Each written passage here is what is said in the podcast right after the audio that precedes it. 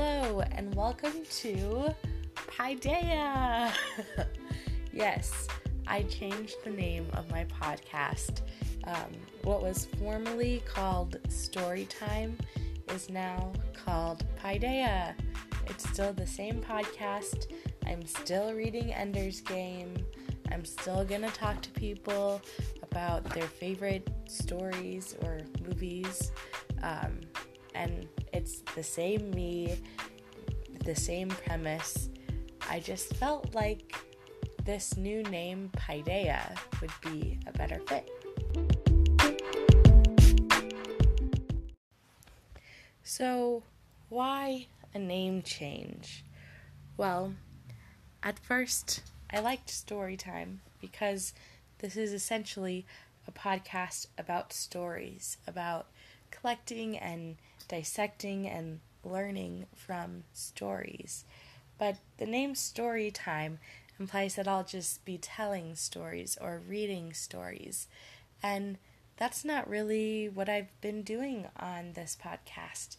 It's been more about the learning that can come from stories or the learning that can come from conversations. Um, and I think this new name, Paideia, is a more encompassing term of what this is. Now, if you've been listening, you might recall that um, I've taken a class called Paideia, or actually a series of classes called Paideia.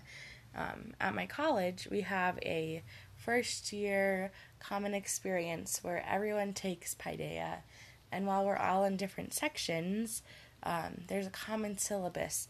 We all read the same texts or study the same pieces of art, and we even studied some music. We're all um, searching for answers around the same enduring big questions. Um, so that's one inspiration for the name, but really, um, paideia is a Greek word, and essentially it means education. And education can happen in so many ways. It can happen in schools, it can happen at home, and learning can happen everywhere. Learning is education, and that's what this podcast essentially is is learning. And so I thought the name Paideia fit. Also, there was some other podcasts that are already named Storytime. So I thought Paideia would help this podcast stand out and have a unique name. And already, as I've been doing this, I've been centering it on questions.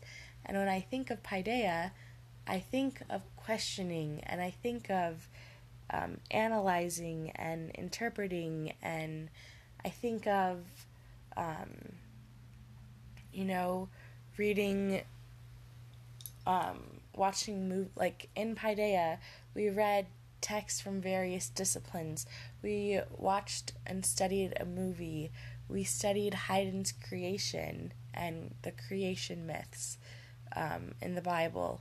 We studied Michelangelo's Sistine Chapel, um, and we read Darwin and Martin Luther and you know, uh, Zora Neale Hurston. We read Frankenstein, and it was just a wide variety of um, texts we studied. Um, and so it was a kind of all encompassing term and an all encompassing class, kind of a introduction to the liberal arts and an introduction to this new education as we all entered it. And so that's why I'm changing the name. I think it fits the spirit and um, what this podcast really is about better than the previous name. And I wish I had thought of this name originally so that I didn't have to change the name, but I think that this name change is, it feels right. So, thanks for listening to Storytime. Now, Paideia!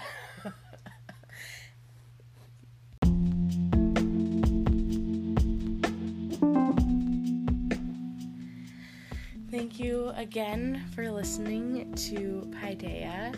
Join me for the next episode where I will be diving into chapters 9 and 10, maybe 11 of Ender's Game. These chapters are pretty pretty good and seemingly pretty significant in the book.